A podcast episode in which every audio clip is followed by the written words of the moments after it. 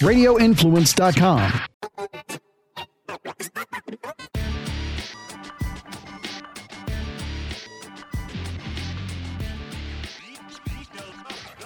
Welcome into a new episode of the MMA Report podcast. I am Jason Floyd. It is the Wednesday, November 16th, 2022 edition of the MMA Report podcast.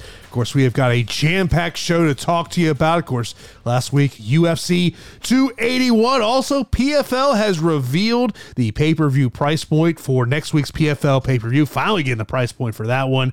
Plus, we've got a crap ton of mixed martial arts action coming up this weekend. Of course, we got the UFC on Saturday, Bellator on Friday. Also, one championship has a pair of cards, including a card on Prime Championship. LFA's got a card. Cage Warriors got a card. There is a ton going on. And of course, as always, I am joined by my guy, Daniel Galvan. Daniel, man, how's it going, man? It's going great, dude. I'm so excited to do this episode. I mean, we got a lot to reflect on for the UFC pay per view, a lot to look forward to, uh, a lot going on, man. But I'm just glad to see you back in Tampa Bay in your house, man. How was Germany? It, it was a great time, man. I would tell you, man. Um, look, I, have had a great honor of, of, of doing this NFL play by play broadcasting since 2006. That was a unreal environment. Like, I mean, you, you you're in this you know sports broadcasting field, and it was just crazy. I remember it was like 45 minutes before the game was about to start, and it is filled. Everyone is in their seats already. And then, you know, the crazy thing is you're in a country where English is not the primary language. It's the fourth quarter. Country Roads by John Denver comes on, and everyone is singing the words. They've got their phone out with the flashlight on. I mean, it, like literally, they stop playing the song the Bucks run an offensive play, and the crowd is still singing the song. It, it just a unbelievable. Like it didn't feel like a regular season game. Like it, it had like that Super Bowl type feel. Like like as I think about memorable broadcasting moments for me, obviously Super Bowl, you know, two years ago was obviously always going to be number one for me. But uh, man, this is this is definitely up there. You know, as someone who's never been to Germany, and I'm sure a lot of listeners haven't, and myself included what was it like walking around? You know, was it was it noticeably different than America? What, what was going on in Germany? Not too much. I mean, obviously a lot, of, a lot of cool architecture that, that we saw, but uh, you know, I mean, look, man, it was a work trip for me, bro. I mean, yeah. a, lot, a lot of work in there. I mean, the one thing that was uh, when we were leaving the stadium on Saturday, and I think I sent you a picture of just how big that stadium is. Is uh, you know, we're we're walking out and, and I'm, you know, go up to this guy and we're just like, I hope he speaks a little bit of English. And I was like, hey man, where's Uber taxis? And uh, we ended up taking a taking a train and uh, but man, it was a good time. It was chilly, bro. Like I love my Florida weather, man. I love my Florida weather. I was like, we didn't get back to Florida. I mean, it was, you know, it was, it was, it was a chilly one for me. It was like in yeah. the uh, lows were in the 30s, highs. Uh, I think we may hit 50 degrees.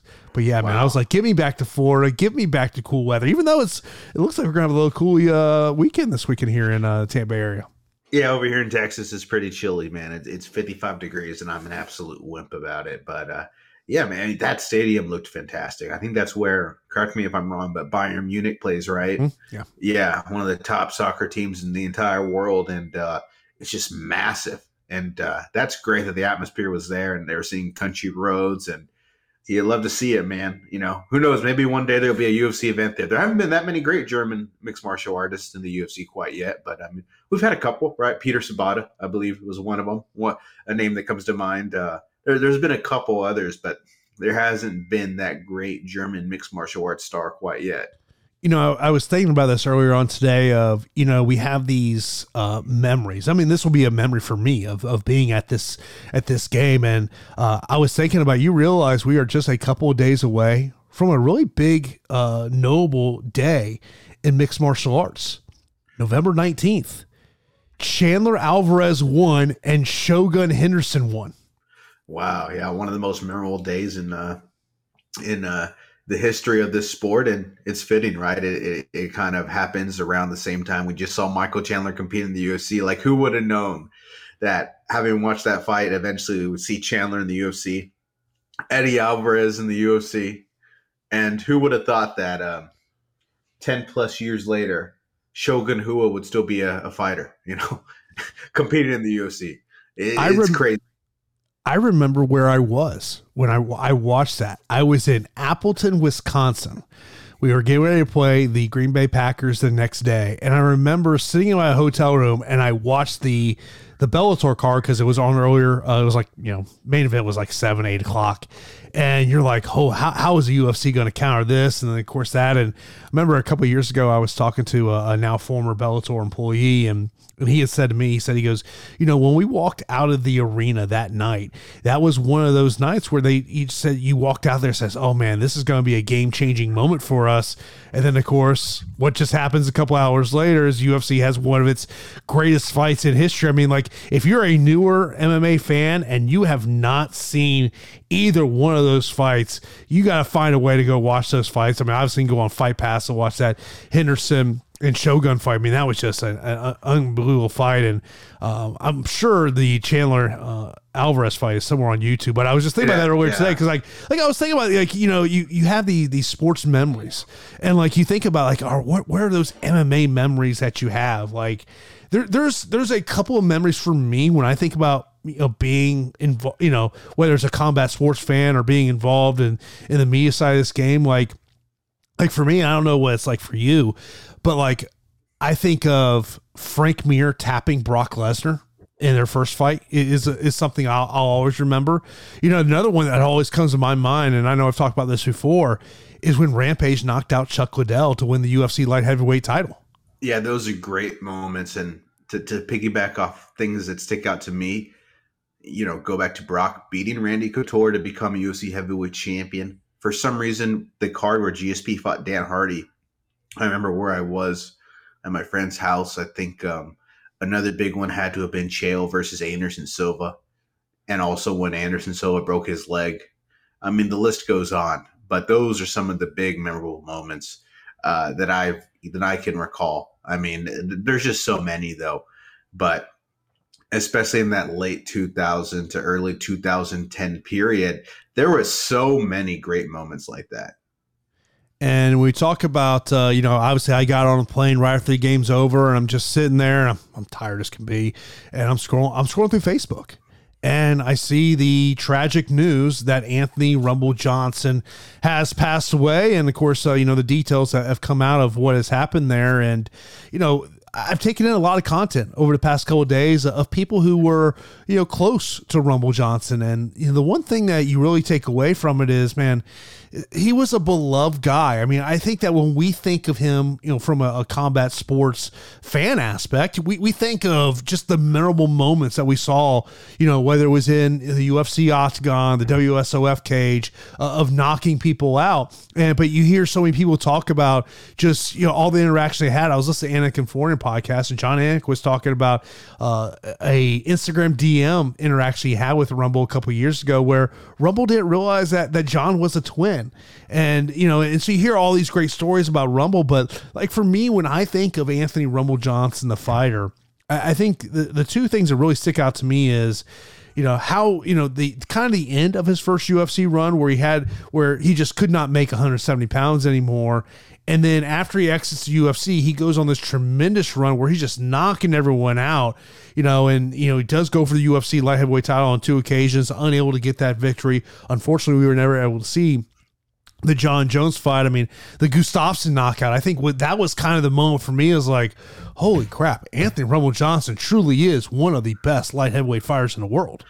Yeah, man, it was so sad to hear the news. It was um, something where he had been alluding to some illness on social media over the past while to explain his inactivity, and for it to happen, just it's crazy to to think. And you got to send your condolences to his family and his friends, man when I think about Anthony Johnson as a fighter, my very first memory of him is going to be the the knockout win over Kevin Burns he had at welterweight. I don't even know if I saw that fight live. I feel like that fight happened before I was watching uh, fights live, but I feel like I may have seen it on a UFC Unleashed. But the head kick knockout over Kevin Burns, who was pretty good welterweight at the time, was just so brutal. And from that point forward in the welterweight division, you know, Anthony Johnson showcased his power and uh, I think the the win over Yoshiyuki Yoshida was also a very scary knockout. And I think when you think of Anthony Johnson as a fighter, I think his power is definitely the thing to, to think of at first. Like that's where his bread was buttered, and he maintained that power at welterweight. He showed it at light heavyweight. He was one of the heaviest hitters in the history of this sport. And when you start to look at his resume, he really had a very impressive resume. I mean, since 2012, the only time he lost was when he was in the cage with Daniel Cormier. Other than that, he won every single fight he was a part of. So you you don't think about it, I don't think at first, but Anthony Johnson is legitimately a, a tippy top light heavyweight. I think when you look at the uh, grand scheme of things, he's someone who probably would have been a light heavyweight champion if Daniel mm-hmm. Cormier didn't exist and Jon Jones didn't exist. He's got a win over Glover Teixeira. He's got a win over Ryan Bader, and not only wins, wins where he destroyed them in the first round. Johnson's late UFC run at 205 was really special. And it's sad. It's really a sad story, man. I, I think he was someone who could have had just a tremendous late career in Bellator, possibly winning the championship, because he still showed at that time that he was one of the best light heavyweights in the world. And it just shows you in life, you just never know what hands you might get dealt on any given day. And it's an awful story. But Anthony Johnson was a great fighter. Yeah, I mean, I, I heard Ariel talk about this. I, I, saw a clip, maybe it was on Instagram, where you know he's talking about you know he's he was 38 years old. I mean, that's I'm I'm three years older than that. I'm 41 years old, and you know talked about like you know you, you just you never know, and, and and you know one of the things when I saw it, it just it makes me think like God, man, I, I probably should go see a doctor and and make sure everything's good. You know, it's yeah, I mean, you think about that Bellator fight. I think you know everyone remembers the knockout, but um, he got rocked in that fight too. You know, that was it was up there at the Mohegan Sun. So yeah, man, you know, thoughts and prayers go out to Anthony and everyone in his family. Of course, uh, last week it was UFC 281, and of course we have not one but two new UFC champions. I mean, look, I, I think everyone predicted we'd have a new um, you know champion in the co-main event, but I mean, I didn't really see a lot of people going out there and picking Alex to be Izzy. I mean, look, Izzy, you know, he's a couple minutes away from retire from retaining that title, and then he got caught. Uh, let me ask you first on this one: Did you have any issues with stoppage? Because I did not. I thought it was a good stoppage. Absolutely not. I mean, Adesanya went and had post-fight comments questioning the stoppage, and I just don't agree with his comments whatsoever. I felt like the referee gave him plenty of time to defend himself. And it was another situation similar to Marina Rodriguez the week prior, where all of a sudden his striking defense was really stellar when the fight was over. But when the fight was going on, he was getting his ass beat. That fight should have been stopped. And if the fight wasn't stopped at that second, it would have been stopped five seconds later. Alex Pereira was throwing heat. Adesanya was out. That fight should have been stopped. We'll get a rematch, Izzy, but it wasn't a bad stoppage in my opinion. I mean, dude, what can you say, bro? It's effing crazy that Alex Pereira is the middleweight champion of the world. It's really effing crazy. He's seven in one as a mixed martial artist. He started taking this seriously in 2019. He beat Israel Adesanya. Dude, this story, I think, you know, the MMA world moves so fast that we just move on to the next week of fights and move on to the next story. It's crazy that Alex Pereira destroyed Adesanya in that fifth round, bro. It's amazing that he made the jump from kickboxing to mixed martial arts and took out one of the best middleweights in the history of this sport. It's Izzy, it's Anderson Silva, Alex Pereira with less than 10 fights in his resume dethroned the champion. Yeah, you know, I, I, was thinking about this. Of obviously, he got this title matchup due to the fact of you know having the history with Izzy uh, in kickboxing, and I went back and I watched that inning sequence multiple times. And and first off, I got to give a lot of kudos to Izzy for talking as much as he has since this fight is over. Of course, uh, if you're watching this here, whether it's on a late Wednesday or Thursday, you probably see the news on TMZ Sports. He was detained at the New York airport for having brass knuckles articles. Uh, I saw a comment from his manager saying that it was a gift from a fan. Everything is all good. He's been released. He's on his way back home. But I, I, give Izzy a ton of credit for, you know, he loses his title and he still does the media. This is just something we don't see in mixed martial arts for majority of times. When you think about it, you know, the, the only one that really comes to my mind to me is uh, Dominick Cruz a couple years ago when he lost his bantamweight title. So I got to give Izzy all the credit in the world. But it was one of those things of, okay, I see Izzy with what he had said about the stoppage.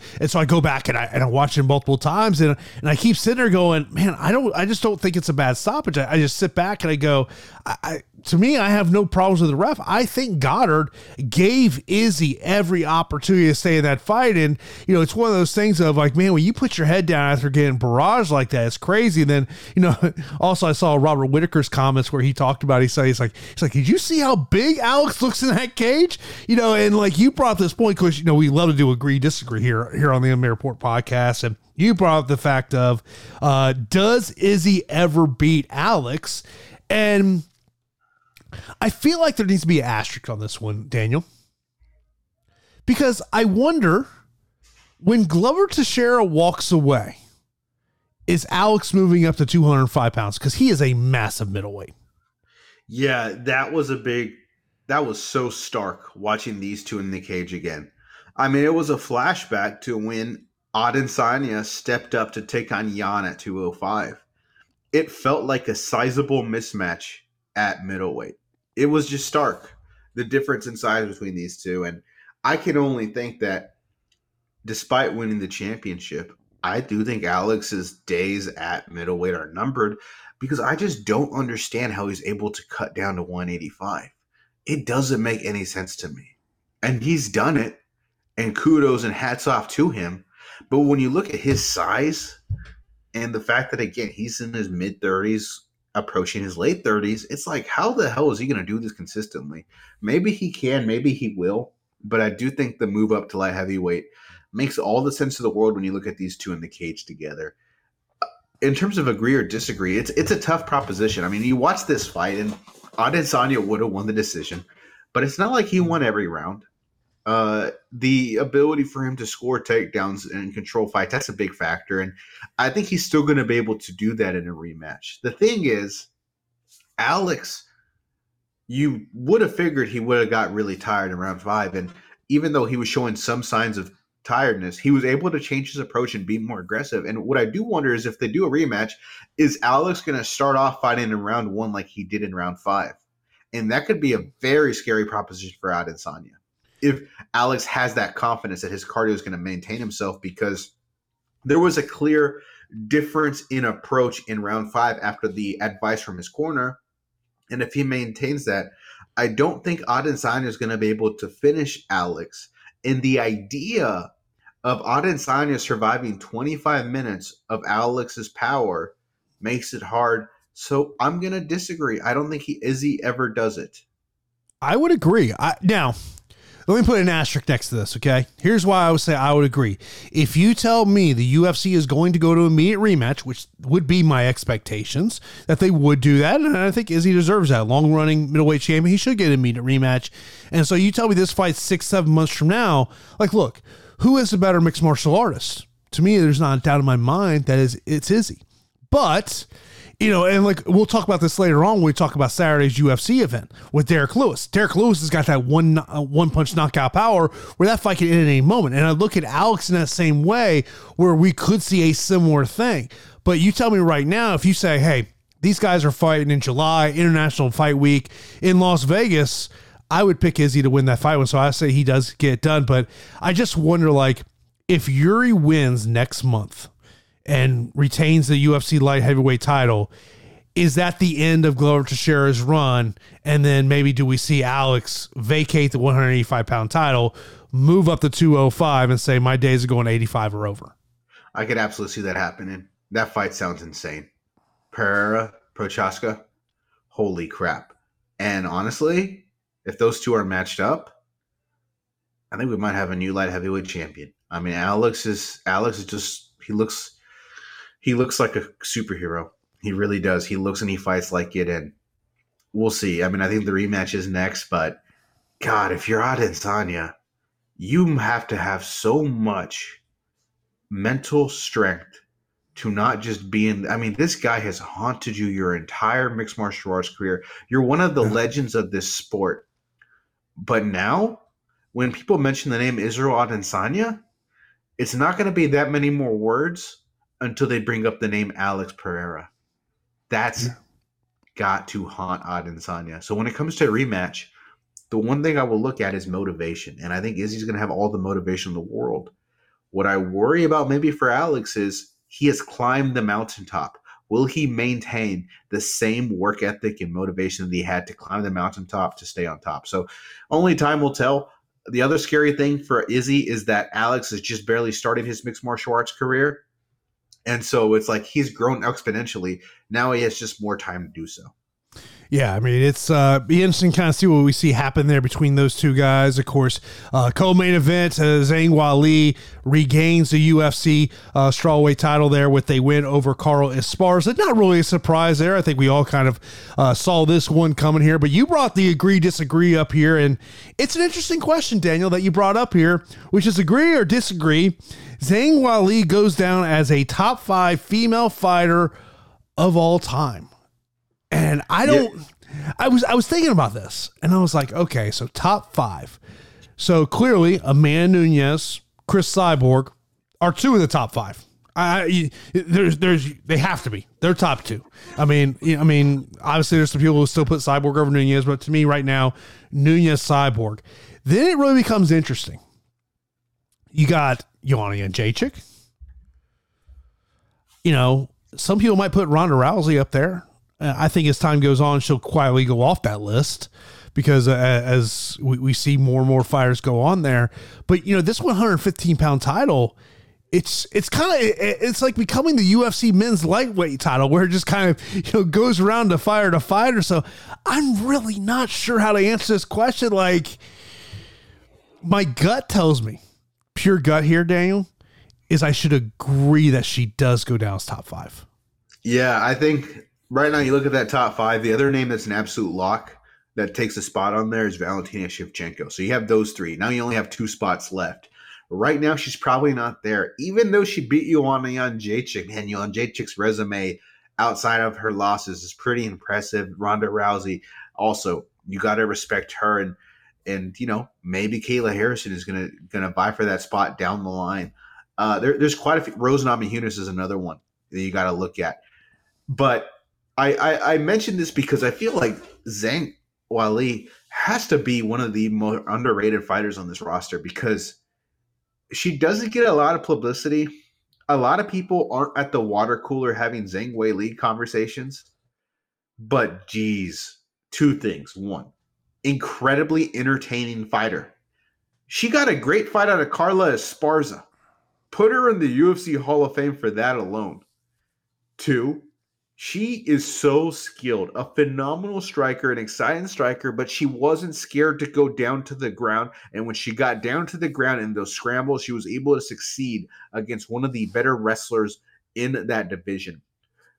When you listen to her post fight interviews, this is a very, very focused person who wants nothing more than just to win this championship, continue to improve. And when you look at her, she kind of reminds me of Demetrious Johnson when it comes to her role in the MMA landscape. I feel like there's a great probability that as a two time champion at 33 years old, she's going to piece together a nice win streak as champion and build her legacy. She may not get her roses when it comes to attention and popularity, but when I look at the skills she's displayed in her career thus far and how amazing she looked on Saturday night, I do believe Zhang, when she retires, will go down as a top five female fighter of all time. Let me throw this one out. And I heard someone else bring this one up. So I can't say this is original thought process by me, but I heard it. And I was like, yeah, I'd be down for that one. Valentina versus Weili. Oh, you talk about making a case to be a top five fighter of all time. That's how you do it, my man. That's a great look. I think I think you got to do that fight eventually, but God, that's a great fight. That that's a really good fight. I'm I'm excited about the idea that happening. I do think what's next for her, I think is kind of obvious. Like when you look at her stand up, let's have her fight Lemos. like, dude, that's a fight. Mm-hmm. That's a damn good fight. That's going to be a barn burner, and Lemos is going to test that chin. And again, Zhang needs to be promoted more. I know it's hard to promote someone who uh, it's hard in an American audience to promote non-English speakers, even though Zhang has uh, used some English. But Zhang is just very entertaining. Again, she fought Carla Esparza. The fight was really freaking good. Zhang like craves contact, craves combat. She's aggressive and she's confident in her skills that she can hang when she takes risk with her offense. And that's what makes her just a, an exciting champion. So like, yeah, man, lane motion Zhang, that that's got fight of the night written all over it. If Marina Rodriguez puts together some wins, that sounds like a damn good fight as well. And I think, you know, we may see her fight Andrade also. What about the trilogy matchup against Rose? Yeah, I think that's also something that when it comes to making yourself a top five fighter, that's got to happen. And then the other thing is, not that she's going to contend for a championship, but there is some rumors that Joanna may return. And uh, I don't necessarily think she's going to be super successful. But yeah, I know. What a shocker, whoa, right? Whoa, whoa, wa! A fighter retires and they're not retired? Yeah. Oh, jeez. Ah, you, yeah. Who fight? Who Come fights? Who? Okay, who fights first? Joanna, Cejudo, or Jones? Ooh, ooh. Or Frankie Jo- Edgar? Well, we'll get to that in a second. yeah, sorry, I Um, s- cut you off. Jon Jones would seem like the most likely. I would say if I was going to rank him, I'd rank him Jones, Cejudo, Joanna. Yeah, I think. Look, I think it's pretty much a lock that Jones and Cejudo are going to have a fight in the next twelve months. You know, Cejudo's back in the testing pool. Okay. Like, I I think you see Jon Jones first quarter of 2023 at some point. yeah, but I also, I mean, I think you might see Cejudo and Aljo at some point too. Oh, you, did you did you didn't see what uh Aljo wants? He wants the money fight. Who's he want? Sugar Sean O'Malley. He, he's calling that the money fight. Yeah, that fight's going to happen next. Yeah, you're right. So okay, so then who does Cejudo fight if Aljo's booked with Sean? Does he does he fight Volkanovski at featherweight? no, because you got the interim champion I situation. like someone like Corey Sandhagen. I just, yeah, I mean that's a great fight, but I have a feeling that Cejudo's not going to take a fight that's not for a championship. Oh, I agree. I, I think he wants. Yeah, I would think he would want that that that title matchup right at the start. You mentioned about uh, Frankie Edgar, and man, you, you, you hate to see it, quote unquote, end like that because, well, you know, I don't believe that R word in combat sports. You never should believe that R word. I don't care if it's Khabib Nurmagomedov. You don't believe that R word. But it made me, you know, when you see, I remember when I initially saw the the picture of the end of that fight it made me think about the Chael Sonnen line, where Chael Sonnen, uh, you know, has said previously of unfortunately the way that this career ends for a majority of fighters is that you're staring up at the lights. And man, I did not see that going that way. Kudos to Chris Gutierrez for pulling that off. But man, it's I hope this is the end of Frankie Edgar. But you, Daniel, you just know this. Unfortunately, there will be a promoter at some point that will try to get him out of retirement. Yeah, he's 41 years old, so I feel like there's like a nine year period where he might come back. I think once you hit 50, that's probably it for most guys, not all of them, obviously. Uh, I think I'm going to agree that we never see Frankie in the UFC again. It's just, God, it's sad because he fought some real killers, but it's sad that his last three fights went the way they did. I mean, brutal knockout after brutal knockout after brutal knockout. The loss of Sandhagen, the meme to Vera, the loss to Gutierrez. All three of them were very similar in that for half a second, I was like, Frankie Edgar's in the shadow realm right now. And uh, it, it, it's sad to see. The UFC did him no favors when it came to the, uh, the the finishing stretch, bro. They put him against three killers for God knows what reason. Chris Gutierrez is really, really talented, a hell of a striker, and I'm looking forward to his career. Frankie is a legend, one of the best lighter weight fighters of all time. I do believe it's the last time we've seen him in the UFC. I hope you're right. I really hope you're right because when you see and you do, you, think about that that the the photo of Chito Vera knocking him out, and you just hope that you know even if Frankie does, I mean, look, you know he's he's an athlete. He's going to want to probably compete in some way. You just hope that maybe there's someone in his family that'll say, "Hey, Frankie, it is time. It is time to walk away from this woman." Man, that was just uh, you know it's unfortunate to see that one go out there in, that light, of course, we had Dustin Poirier and Michael Chandler. We talked about last week on the podcast how much you're interested in that, and uh, just kind of uh, man, bloody mess uh, is one way to describe that matchup there. And uh, you know, for Michael Chandler, like some of these comments I've seen from him, like you know, I understand you want the Conor McGregor fight, but if I'm Conor, I'm like, I don't I don't know if Conor wants to go there. Um, you know, I saw Gamrot called out Chandler in this one. Eddie Alvarez on Twitter says he believes RDA would beat Chandler. Daniel, I agree with Eddie Alvarez in that assumption. How do you think that fight plays out exactly? Why do you favor RDA against Chandler? I th- look. The thing with Chandler is, we, if he would become a wrestler, I would have more faith in him going and win there. But to me, he's about putting on a show at this point in his career. And I just think that RDA will use a would mix all aspects of mixed martial arts and would beat Chandler. Yeah, it would be a good fight for sure. And maybe that's what's next. I think when I analyze that fight, I would disagree with Eddie. I would pick Chandler against Rafael. I mean, you look at that fight against Poirier, first and foremost, shocker, it was a hell of a fight. Back and forth fight. We we went into round one was just crazy good. But we went into round three where it was even. I mean, Dustin's one of the best fighters on the planet. Chandler had him even going into round three. And then Chandler got himself in a really bad position where Poirier had the choke, and it was just a matter of the second Poirier got his hand free, he was going to get the finish. So I think, look, Chandler as a UFC lightweight champion doesn't seem very likely. He still appears to be an elite fighter. I think from a name value standpoint, he's almost at the level of a Conor fight, but I don't think that's next for him. I think a Gamrot fight just makes a lot of sense. That's just a great fight. And for his role in the UFC, I think moving forward, he's probably going to be used as someone that could be a platform for the Gamrot type guys to make a name, but someone who has more than enough talent to take care of these dudes at 155. He still looked like an exceptional fighter. He just went up against a really, really talented guy in Dustin.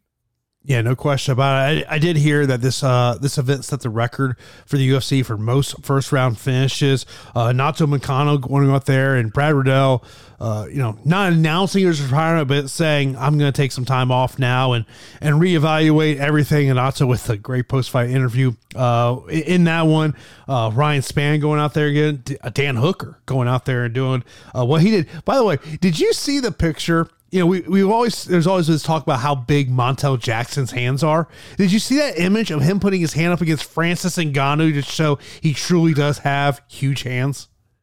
I can't literally compute it. The idea that a bantamweight has bigger hands than the heavyweight champion of the world. That was crazy. Um, yeah. That uh, this fight card was great, dude. It was awesome, top to bottom. There were so many great fights. The only two fights that I didn't really care for was I guess Montel Jackson, Julio Arce, and then Andre Petroski, Petroski and Wellington Turman weren't super exciting, mm-hmm. but uh, everything else was really good. Um, okay, so like there were a lot of fighters you look at and you're like, gosh darn, the potential was bright. First and foremost, Erin Blanchfield looks like a future champion at women's flyweight. I mean, she looks and it reminds me of like Khamzat Chimaev.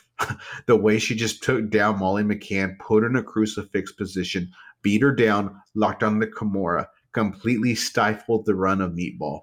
Um, Erin Blanchfield, out of anyone that's not a champion, I think has the best odds of becoming a champion in the future. She looks amazing and she's super young. Ryan Spann against Dominick Reyes also looked very good. Oh, by the way, that McCann Blanchfield fight uh, on the ESPN feed, for some reason, for like two minutes, it shows like IP address and it shows a number and then it has like the for some reason something happened. I just wanted to point that out. That was really weird. And then it went full blackout and it came back and the picture looked good. But Ryan Spann, he talked about his post fight interview as this is the first time he's really fully training for longer than three weeks. And I'm just like, oh my gosh, is this a new contender light heavyweight? He looked like it. Dominick Reyes, I don't know what the hell he's got to do to get back, but I think Mm. the answer is he probably won't be able to do so. Renato Moicano looked phenomenal, as you mentioned. Uh, he just looks he just looked amazing on the feet. Oh my gosh! And then bringing it down, getting the sub. And then I guess lastly, I will point out that Carlos Ulberg at light heavyweight in that opener he had a kind of a defensive approach, was moving backwards against uh, Nicolae Negumereanu. But Ulberg's stand up was very poised, very effective. You look at his frame, he projects as someone who has a lot of potential at 205. By the way, I did watch the first two fights live in Germany. Uh-huh. So it started at midnight. After I got through the first two fights, I was like, uh, yeah, I need to go to bed. I need to go to bed.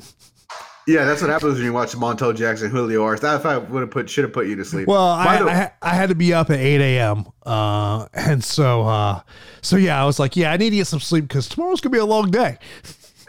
yeah, yeah, you would have been up till about 2 a.m. or 3 a.m. watching No, no, or 4 a.m. probably five. like you six a six like six a.m. You just would have never slept. because the pay per view would pay per view would have started at uh, so it's a six hour time difference. So then four four a.m. pay per view start time. Okay, yeah. Prelims you started made- at midnight. You made the you made the right choice falling asleep. If had you stayed up that next fight, Michael Trizano, Choi Seung Woo, that might have kept you up.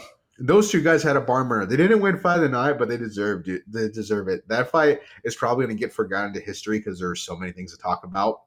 But Choi, man, he brought it despite losing to Trizano. That was a hell of a fight.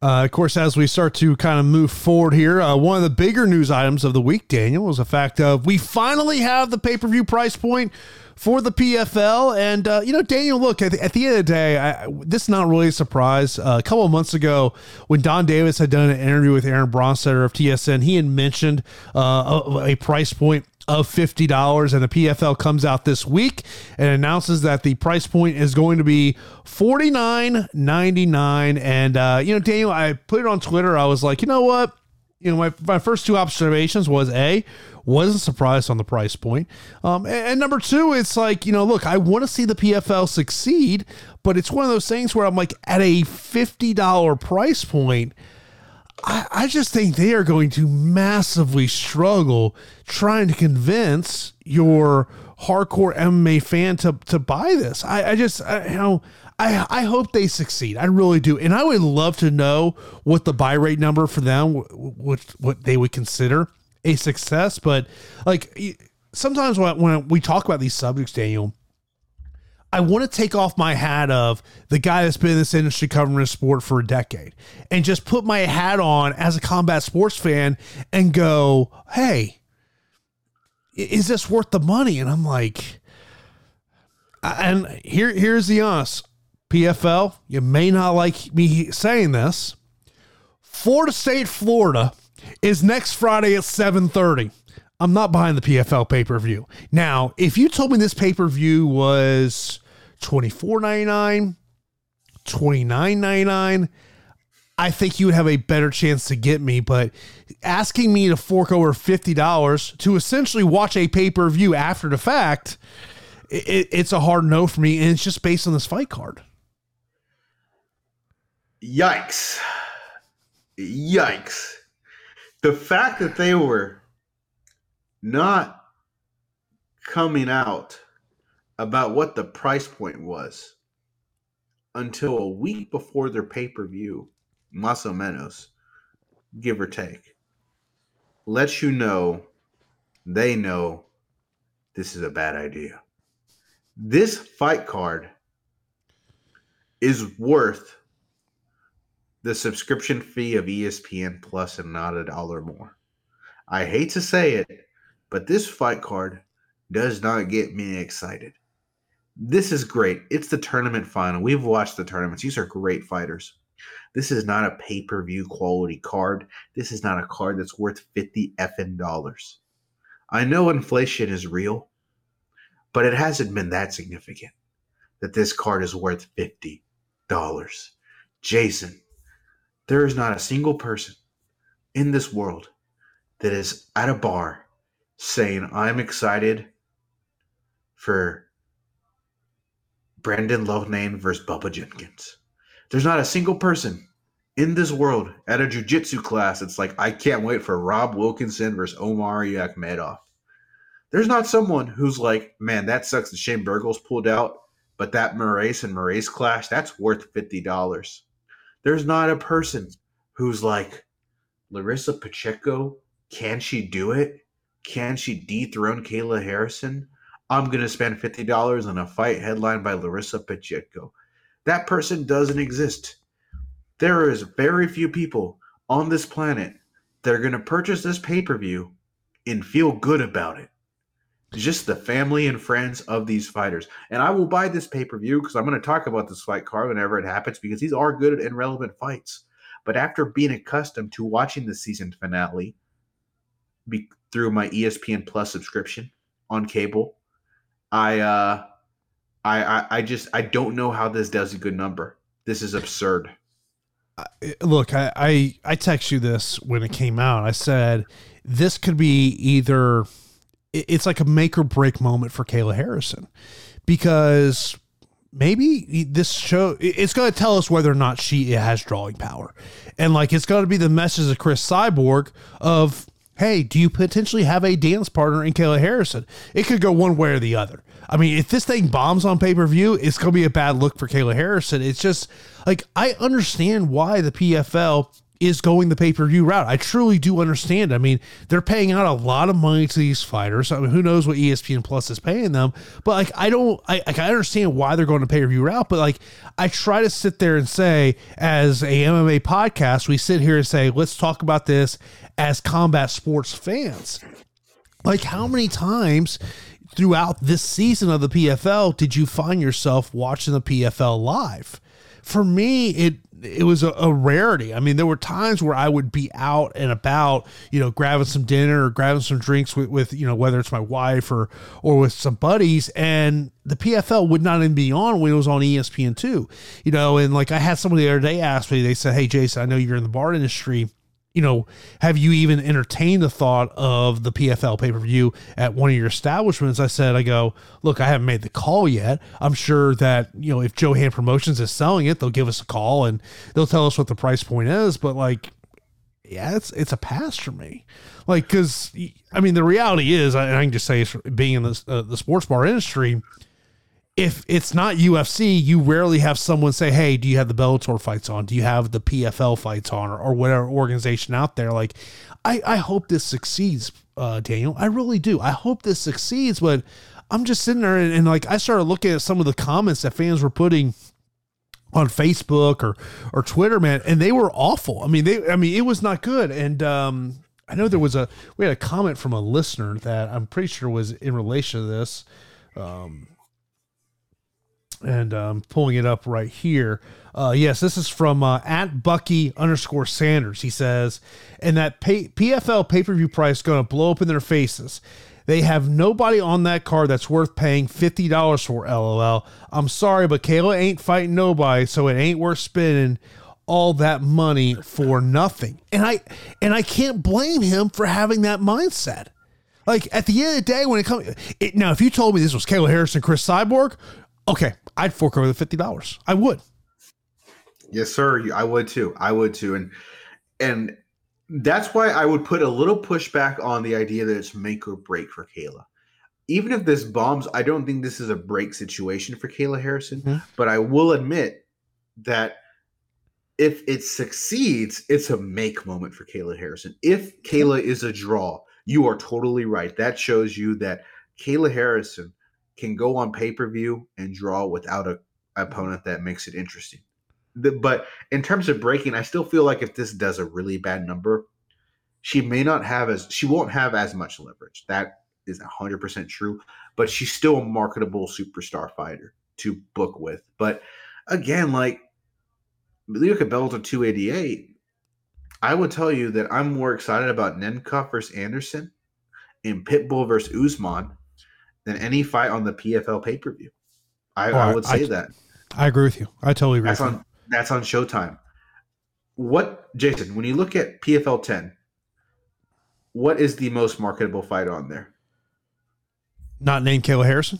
No, you have to include Kayla Harrison. Is it Kayla Harrison versus Pacheco? Is that It ha- it has to be. It has, and, and it's because of Kayla. Um, you know, I mean, look when I when I think about Kayla the fighter, one of my question marks is what happens if someone can keep it on the feet. Can she win a kickboxing matchup? We all know how inc- how incredible she is with her judo, and when she gets that thing to the ground, the fight's over. It, it, it kind of like it think it takes me back to the heyday of Ronda Rousey. The the big question mark was always, well, what happens if Ronda Rousey cannot get the fight to the ground? And that's the question I have about Kayla Harrison. But it, look like after that, oof, man. Um, like look, like Laughlin and Jenkins is an interesting fight, but I think if Bubba wins, that's me. That, to me, that means he he he wrestle left him to the ground. You know, Yeah. um, it God, like I, it might be Aubin Mercier Stevie Ray yeah, would be my number two fight. It, that is probably my number two fight. But just to look at what you said here, the most marketable fight on this card is a fight we've seen two times before on ESPN two, not ESPN, ESPN two, and we've seen what has happened. And Kayla has won convincingly against Pacheco. Pacheco has improved. This is insane. And I hate to be like this because every single fighter on this card is really talented and they're really good. And I will watch these fights. But there needs to be someone in the PFL inner circle that just says, hey, bro, we're not ready to do this yet. Hey, dude. Hey, gal. Hey, person. We don't have a fight card that's worth $50 yet. There needs to be someone that knows that up is up and down is down, and this ain't worth 50 bucks, and need to say it because this pay per view being worth $50 tells me there is just too many yes people in this organization. We'll see. Uh, uh, all the power to them. I wish them success. I'm just spitting it how I see it. Yeah, I think it's it's another example of how in the mixed martial arts industry that combat sports promoters try to get every little dollar they can out of the MMA fan, and it, it's now for me. I mean, look, I'm a diehard FSU fan, so you know what I'm doing next Friday night. That's a 7:30 kickoff.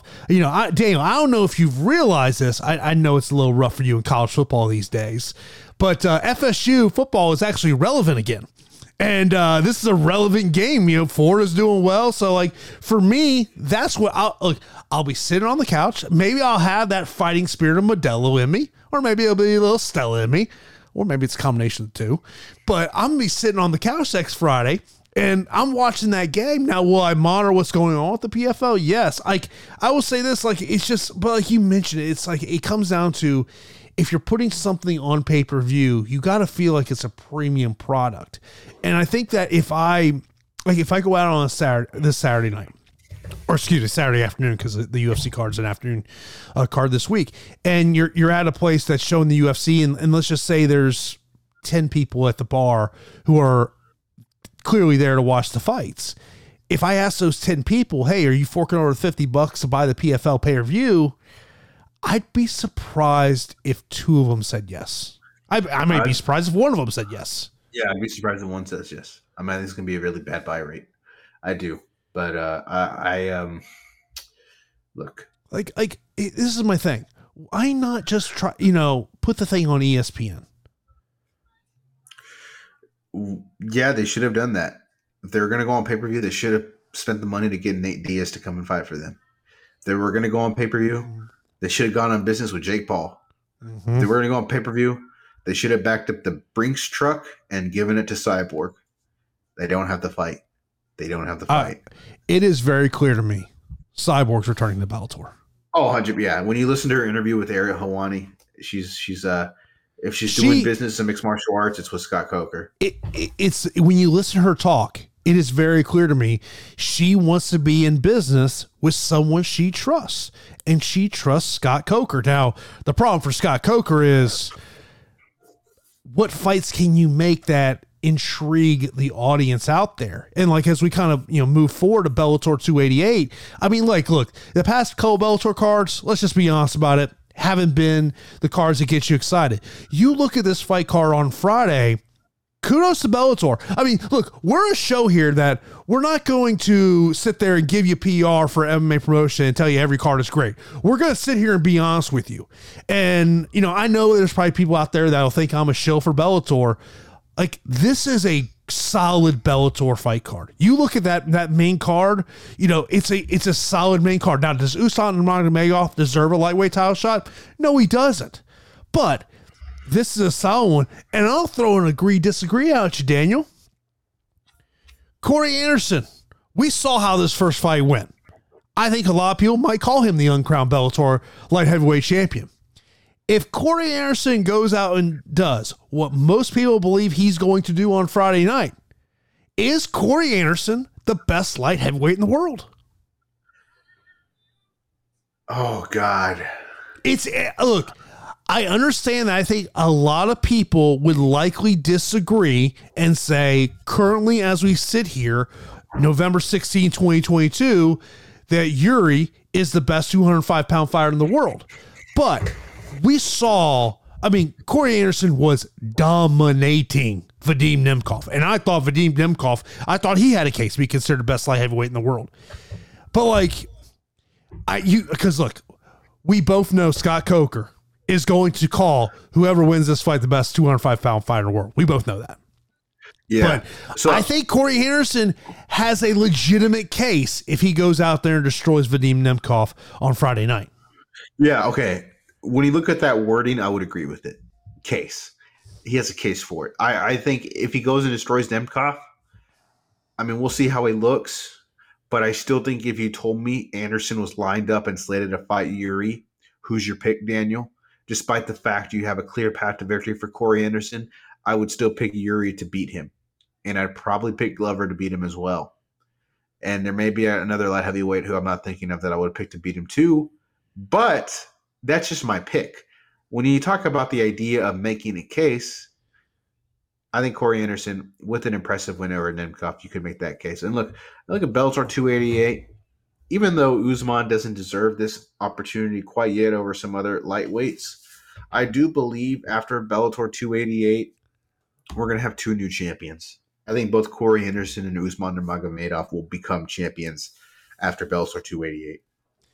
Look, if I am Patricky Pitbull in this matchup, um, my thought process has come out and just come out with a barrage at Usman Nurmagomedov. I would imagine, um, even though you know, when, you know, when I think of Usman, obviously a lot of people look at Nurmagomedov name, they think about grappling. I think about what he can do on the feet. I would think that you probably see him try to take this one to the ground. But yeah, I mean, like even though I do not think that Usman Nurmagomedov deserves this one, I do believe that we are going to see Usman Nurmagomedov be crowned the Bellator lightweight champion. I mean, look, I, I think uh, you know there's fighters, and I know Patricky uh, Pitbull has talked about that this week that he feels that there were other fighters that were much more um, you know deserving of this. You know, I think of Musayev. You know, of course, he has that win over Patricky. To me, that would have been the fight. That's the fight I would have made if I was Bellator. But I understand why they went with Usman Nurmagomedov here. Um, you know, but look, I, I think overall it's a Bellator fight card that I'm really looking forward to on, Friday night. Uh, you know, it's one of those fight cards that you know, I look top to bottom. Uh, Roman Faraldo, If you have not seen this guy fight, this is pure excitement. Uh, that's a matchup. Uh, it's unfortunate we're not seeing the uh, Jalon Bates and Jordan Lugo fight that fight with Scratch earlier on this week. But when you look at this preliminary card, we'll get more to the main card here in a second. I will tell you here are the names to pay attention to when it comes to prospects. Archie Colgan, Lucas Brennan, Sullivan Cauley, Jordan Newman. Those are the names. If you're watching a preliminary card, those are the prospects in Bellator to pay attention to. But um, I, I, think Bellator has done a great job of building a nice fight card here. You know, it I mean, we've talked about this over the past couple months. It seems like Bellator is kind of becoming the, the forgotten promotion in mixed martial arts. And, and I think that PFL definitely has a very good case to call themselves the number two MMA organization in the world. But uh, I, I really like this Bellator fight card on Friday. Yeah, it presents an opportunity for Bellator to get some momentum. They've had a few lame duck events, and you can have the Nemkov fight card. You can follow this up in December with Stots and Sabatello, which I think Sabatello and Stots will do plenty of trash talk to get that fight some heat. You, you and then sure? You sure about that? I not think not feel- Danny. No, not Danny. And then uh, Josh Thompson just paid me fifteen dollars to say you got to watch this dream car that is Bellator versus Rizin. It's a once in a lifetime opportunity, and uh, if I don't mention it, I'm a shield for uh, the UFC. So there's that. But look, uh, you look at the rest of this main card. Uh, I mentioned great German mixed martial arts fighters. One of the top German mixed martial arts fighters ever is Daniel Weichel, and he's out there taking on Timur Khizriev. I'm looking forward to seeing that fight. And uh, yeah, Tyrell Fortune, uh, pretty good heavyweight should be uh, successful against Daniel James and um, Bellator 288. Man, it's a good little fight card. There's quite a few good little fight cards this weekend, ain't there? I mean, hell, even I think I think tomorrow we have an Invicta card as well. That might be today. Could be wrong about that. I think, yeah, I think, I think it's tonight. Yeah, I'm gonna watch that because I'm gonna have some time in between that one and the One FC show, and uh, there, I, there's some interesting stuff on that Invicta card, and that's kind of a good thing about the Ultimate Fighter is, um, you know, a lot of those uh, female fighters didn't make the UFC, but I'm familiar with them now. I've heard their story. I know who they are, and now I can turn on Invicta and I can watch them fight. So you know, Invicta kind of getting some of the uh, Ultimate Fighter love. I believe there was a one of the fighters from that season is, is fighting tonight. And I believe there's a tournament going on too. So I'm looking forward to that. You know what I would love to do, and and I, and I always have great conversations with Danny Sabatello. Like if I wasn't in San Francisco the weekend of this one, like I would like just go with the Mohegan and like a day or two before, and just sit at the bar and have a uh, a pub talk with Danny Sabatello because I feel like that would be some interesting things might get said. Oh yeah. I mean, Danny in front of the mic is, is absolutely magic. Ah, man, he, he is. I, I've said this. He is one of my favorite interviews because I do feel like sometimes I can kind of get him out of Danny Sabatello promoter, and I just get Danny. Yeah. That's a, that's, that's a that's an interesting thing because you do see him on the big stage. You see, you know, you see that big interview he had with Ariel where it was him and his dad at the same time. And if you can get someone to kind of peel back the layer where obviously they kind of are playing a character and you get that, that's that's golden.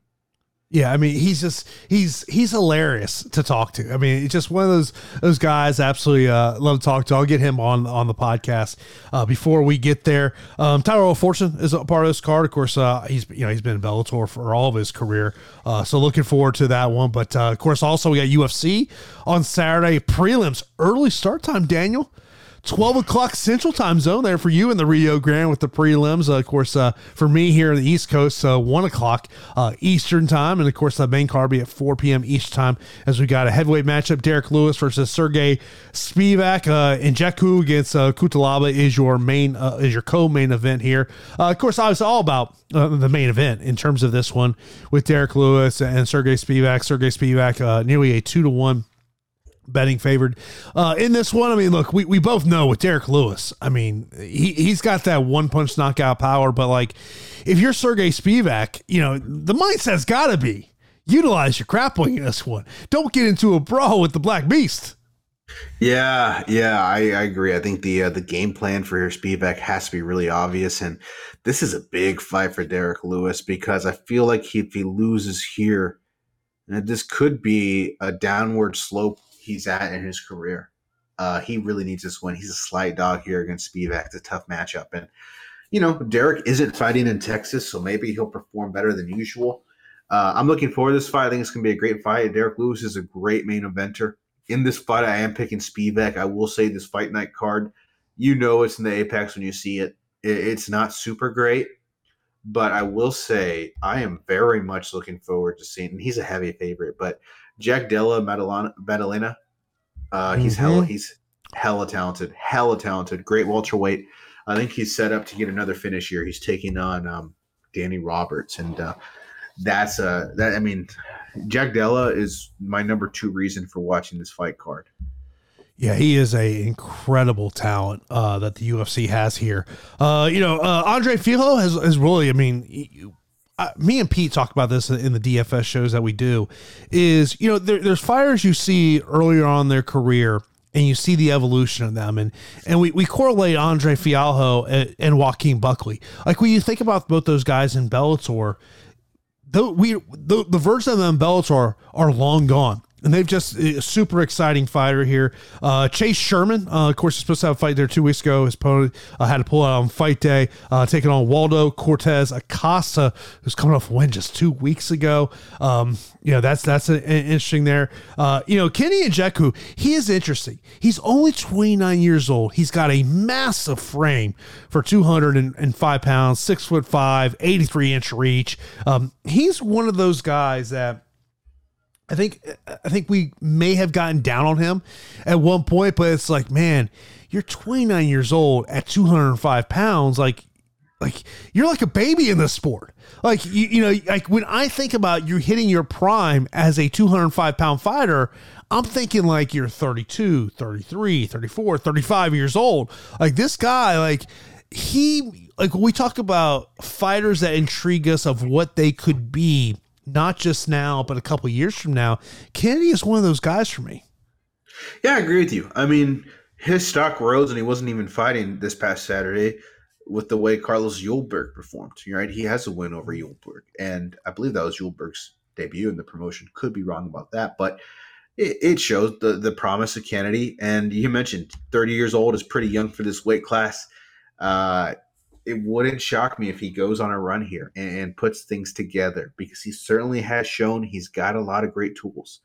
And I'm excited for this fight because, in addition to the promise of Kennedy, you know Ian Cutelaba is going to bring the fight. He's a mm-hmm. consistently mm-hmm. entertaining fighter that creates conflict in the cage. So, the top two fights I'm pretty excited for, and even uh, Ricky Turcios on, on, on the prelims at bantamweight. Uh, he's he's always a guy I got my eye on, following you know him competing on the Ultimate Fighter.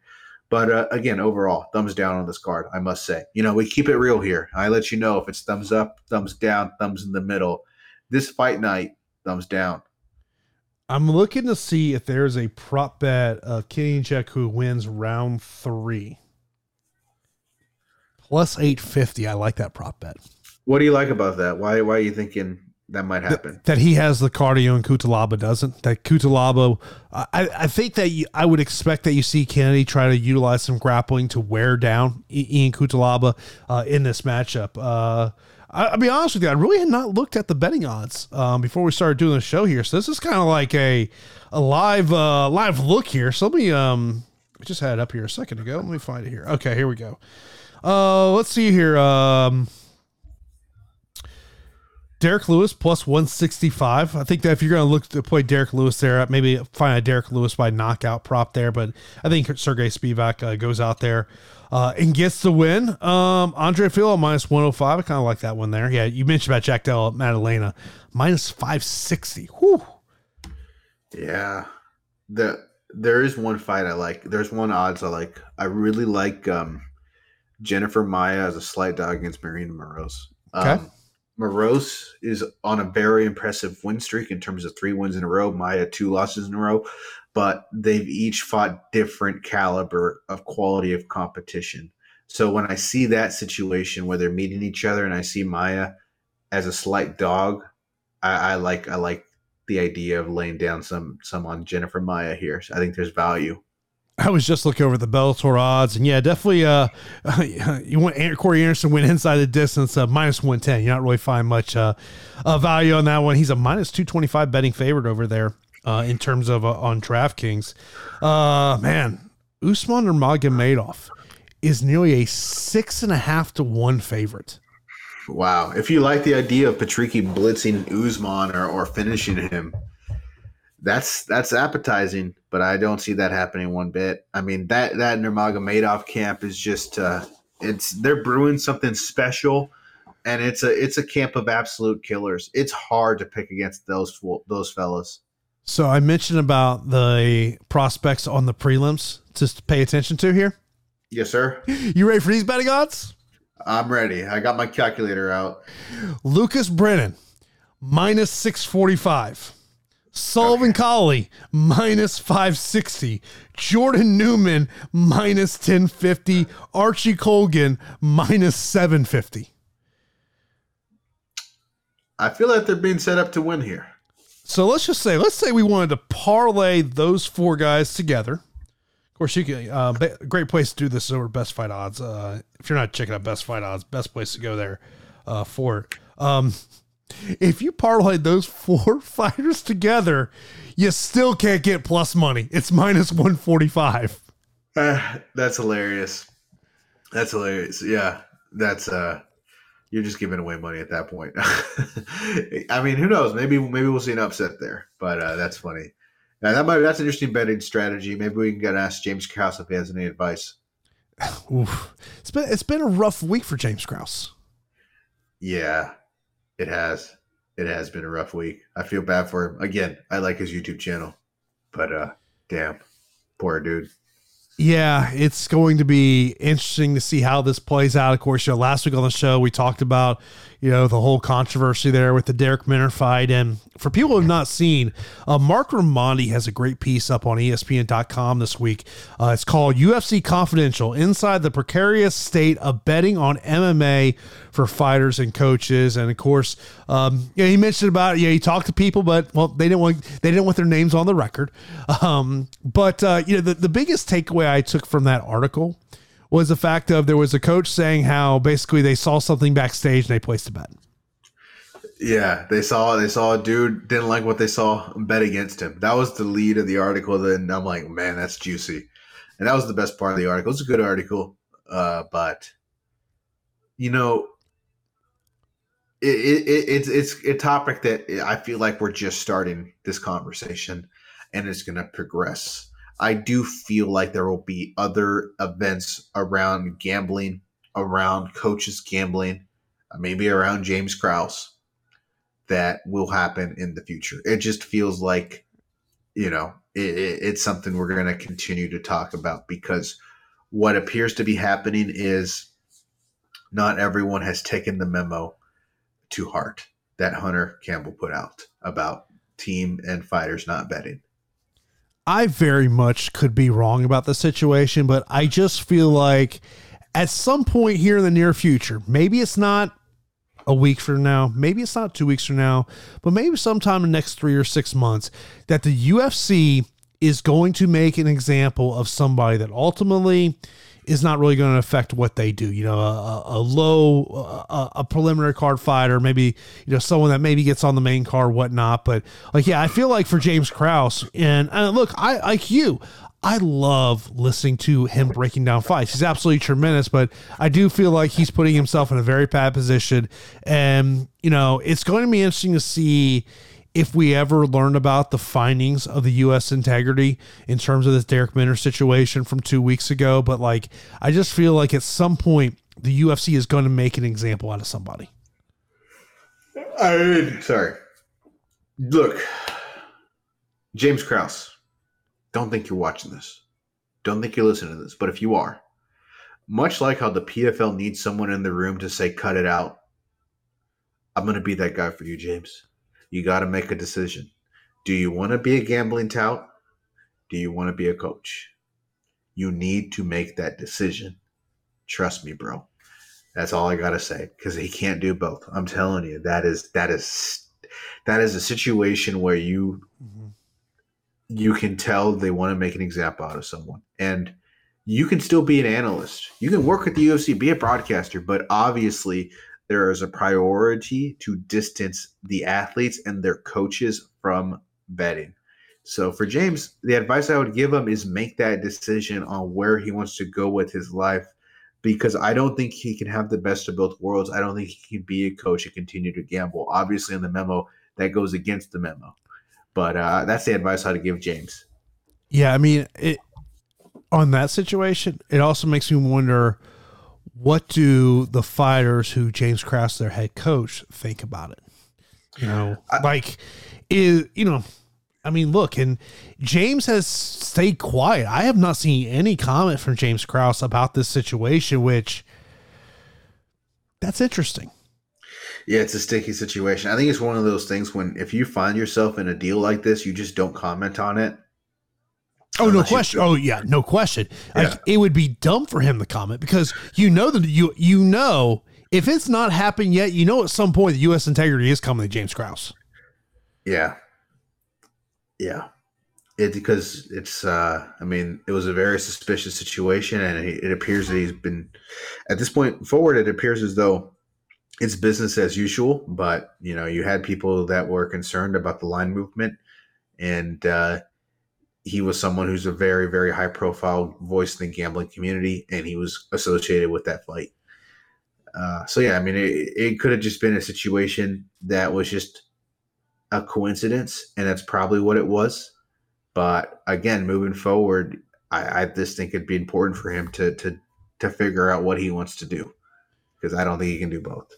Oh no, I, am with you, and it's just it's one of these things of you you got like you know I keep thinking about it, and Mark wrote this in his piece about how there were state regulators uh, and jurisdictions that were going to Hunter Campbell about this. I'm like, this has to be Nevada, it has to be Nevada. Like, who else would go to the UFC about this? Like, you know, 85% of the UFC events are, are in the state of Nevada. Um, by the way, speaking of uh, jurisdictions, I'm hearing more and more regulators are going to approve slap fighting championship. did I would, did you see they they have a TV deal? They're going to be on C on uh, TBS in 2023. Jesus, Jesus. I'm just saying this right now, Dana Lorenzo you know who you got to try to get in the slap fighting championships, right? Nate Diaz. Nate and Nick Diaz? Come on, the Stockton slap. How are we not getting them on this show? We should have a fantasy league where we just put bets on who Nate Diaz will slap this week.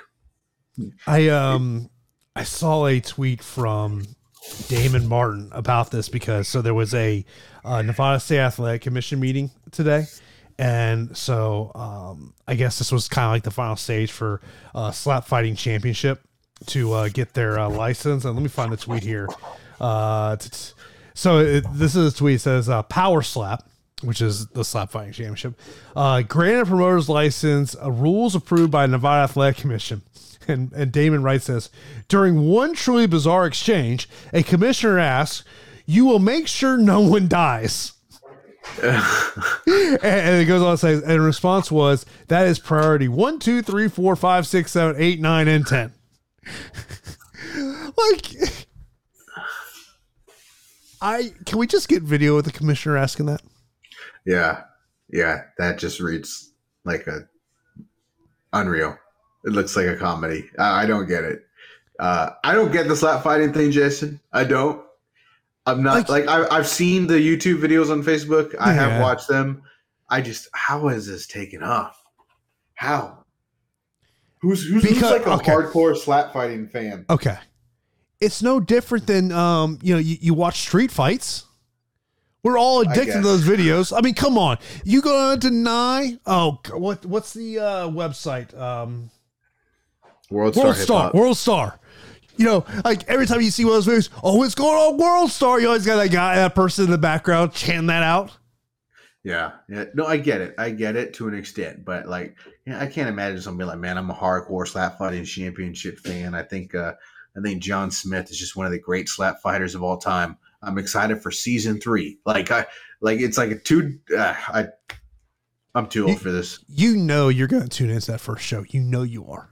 I'm sure I'll see it on my social media feed. I'm sure. I'm sure. Maybe the if they had celebrities right. on there, I would watch.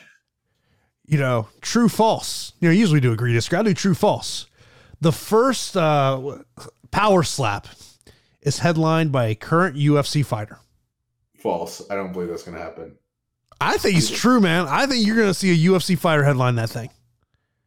Because they're going to look, you know, they're going to look for name value. Yeah. I guess so. I guess so. Yeah, maybe that's what. Could you imagine go. if it's headlined by Nate Diaz? That would be absurd. Oh. I can't imagine that at all. A zero percent chance. I happens. got it. I got it for you, Daniel. Inaugural event. Headline: Nate Diaz, Conor McGregor. That would be so. yeah, you need to stop stop it with the drugs you're on. That would be insane. Okay. How many millions of people would tune in for that? Uh yes. Yes, it would be a huge event. Without a doubt. All right, who, who, who's Nick going up against in the co-main event? Oh. was it uh Can we get can we get Joe Riggs? Nick Diaz and Joe Riggs? The rematch? Yeah, I think uh I think look, I mean honestly it would probably have to be Dillon Danis. but uh, you know, Oh. Yeah. He, I saw he was in the news. What was it? Him and Nate got into it in New York City. yeah, yeah. Nate slapped him. Nate slapped him this weekend. Good. Yes. Dude, there's so many. pe- Dude, you could you could have Dylan Danslew in every power slap card because you could find tons of people that want to go with him. I know that is true. Dillon's getting slapped for free. I guess he might as well do it for money. All right, I- I'll throw some old UFC names at you. Odds that they appear on Power Slap. Tito Ortiz. Oh, yeah. He could be a he could be the main eventer. Yep, I can see that happening. Tito Ortiz. I would like to see Tito Ortiz and Dana White in a slap fight. Now Rampage Jackson. I don't know if we'll see Rampage do any business with Dana White, but Money talks. Money talks, bro. Right. yeah, yeah. I just don't know where the money's coming from for this product. You know, I think I think you'll be surprised. I I I look. I know there's people in the MMA community that are all down on this thing, and I look. I understand why people are down on this. I truly do. I truly get it. But I think that there's going to be a lot of intrigue in the first two, three episodes. But I think it's ultimately going to come down to is there name value? Yeah. Yeah, I think you're right. I think if there is name value, people will watch this product, but I don't think there'll be name value. I really don't. I, I just don't think if I have a name, I'm gonna be like, you know what I want to do? I want to do a slap fight. You know, if I have that leverage, I'm not doing slap fighting. Maybe, maybe there'll be some WWE crossover. Yeah, yeah. Probably not. Probably not. I don't think so. I don't think so. But who knows? Maybe see, you know, CM Punk may have to have some some spare time.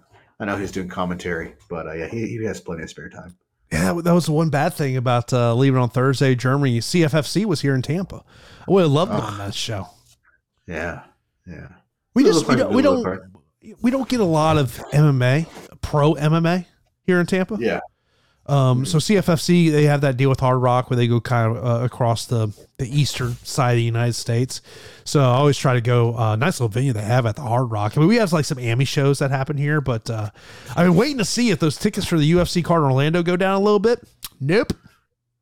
yeah. Cheap cheap on the secondary market is 160 bucks for upper level seat. Damn, bro, you might as well go get in a queue and buy a Taylor Swift ticket. I've seen the stuff on that. Yeah, like I, I guess people can't even get tickets apparently. Yeah, girls around the country are going crazy, uh, including my so girlfriend. so what you're saying is you if you get a hold of those tickets, then you just put it on the secondary market and yeah, make oh, uh, dude, make a make, can a nice profit. dude the the the prices on those secondary tickets are absurd absurd. I mean you could pay off a, a mortgage for a couple months if you get the right ticket. I mean it's uh it's crazy. Ticketmaster all those people are just raking it in those those those jerks. Yeah, I'm just I, I just pulled the Ticketmaster website for uh uh yeah, oh so right now, if you want uh it says for two tickets, uh the cheapest ticket right now is a hundred and seventy-five dollars. for a ufc Yeah. If you want to sit like in a lower level, you're looking at uh let's see how much these tickets are. Eight hundred dollars. jesus can you imagine spending that much money for that fight card it's a good fight card but it sure as hell ain't worth near a thousand dollars Yeah, I mean I'm like Yeah. so um the Amway Arena, so you have the 100 and 200 level. Uh your cheapest 100 level ticket is I'm at I'm at $223 and I still haven't seen a 100 level dollar ticket. Um Dude, there is 200 level tickets that are approaching $300 a piece. damn Okay, the cheapest 100 level ticket is $315. And you haven't even paid fees at that point yet. yeah That's all, I, I, that's one thing I do love about Ticketmaster where you can hit that tab, show me with fees. So when you do the show me with fees, the cheapest ticket is $219.15. oh my god This has to this has to be a product of the UFC having a majority of their fight night cards at the Apex. It, ha- it has to be the cause of that. Yeah, yeah. I just to me the price point to get in the door to watch that event is way too high. way too high to get a cheap seat. It's not a cheap seat. It's an incredibly expensive cheap. The the uh, uh 100 level ticket I mentioned after fees three hundred eighty three dollars and fifty one cents. Jesus, that's crazy. Yeah, yeah, yeah. That's uh, I'd rather just save the money and buy five UFC pay per views. Man, that's uh, I mean, hell, if you, if you pay that three hundred dollars, I haven't even bought any beers yet. I know, man. That's a four hundred dollar investment just to watch a fight night. Who are you talking to? A five hundred dollar investment just to watch a fight night. Look, first off, you know that beer's probably gonna be like fifteen bucks. Yeah. Oh yeah. I'm not a one kind of guy. Yes, sir. I know you're a high volume beer drinker, much like uh, you know, much like a high volume striker. I mean, then you know, I gotta get some food. Yeah. You know, gotta get some food in the system. Sounds like you need to take out a loan just to attend this fight night. I don't think I'm gonna be going. Yeah, it doesn't sound like it. I actually got invited to a 40th birthday party that Saturday night, so I, I think I'm gonna be going to that. Damn. Yeah, you know, maybe you could maybe you this, just uh, go is, go there. This is what happens when you get older, Daniel. You know, you're you know, the, the you're going to you know people's 40th birthday parties. This is what happens. Yeah, that's depressing. Jeez, depressing. Good lord. Is it not? Is it? I mean, birthdays are depressing after like twenty one. You know, when like my kid turned. I would say depressing. I feel like it's just a reminder of mortality. You know, it's it's just like oh crap, I'm probably gonna die, right? Yeah, damn. Like like once you're 14, it's just all magical. When I started turning 24, 25, 26, I'm like, I'm just getting older. I'm never gonna be 14. Damn you start to realize no one gives a crap about your birthday except for you. You remember when you thought life was tough when you were 14, 15 years old? Yeah. Life was real easy. It was. It was. But at least now I have a girlfriend. That was a really big problem when I was 14. yeah, it's, it's, it's, life's better. Life's better now. Yeah, I did see the pictures y'all posted on uh, IG the other day. The pumpkin patch, was it? Yeah, So you got to pay tax in life if you're in a relationship, and that's one of them. Oh, trust me, I just got my property tax bill. Yeah. Pretty damn expensive living here to stay in Florida. yeah, yeah, I bet, I bet. Yeah, that's that's a bit of a steeper price. Let's just say I got that bill, I opened it up, and I was like, "Oh well, that's definitely more than last year." and then I looked at it, I was like, "It's gone up a thousand dollars in two years." And people wonder why millennials don't own property.